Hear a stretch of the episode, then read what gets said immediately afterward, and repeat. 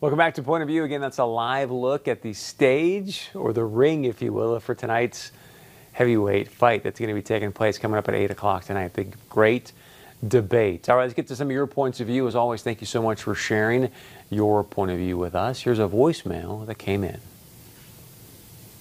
Saw an ad of Joe Biden's uh, talking about everyone deserving affordable health care. Is why didn't him and Obama give it to us? When uh, they were in office instead of raising the premiums uh, sky high. Because don't you remember? If you like your doctor, you can keep it. That's why.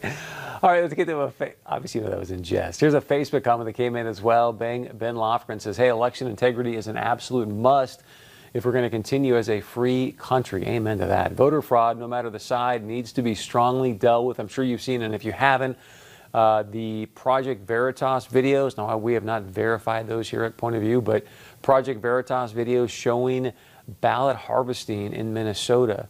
Uh, Project Veritas is trying to get Attorney General Bill Barr to look into it. We'll obviously keep you abreast on that news. But the video, if it's not doctored, it's not it's not good. Let's just put it that way.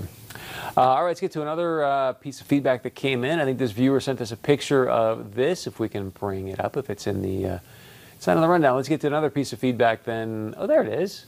Uh, Trump, man, it's so fun to watch the farmers because they go out in their fields and do these fantastic designs. So you can see that one there with President Trump in Byron, Minnesota. Thank you so much for doing that. Stick around. We come back. Uh, we're going to have a leadership plus. President Trump is going to be where tomorrow? If you haven't heard, we got the deets for you coming up. And as always, please share your point of view with us. You can email us, text us, leave us a voicemail. We'll be right back.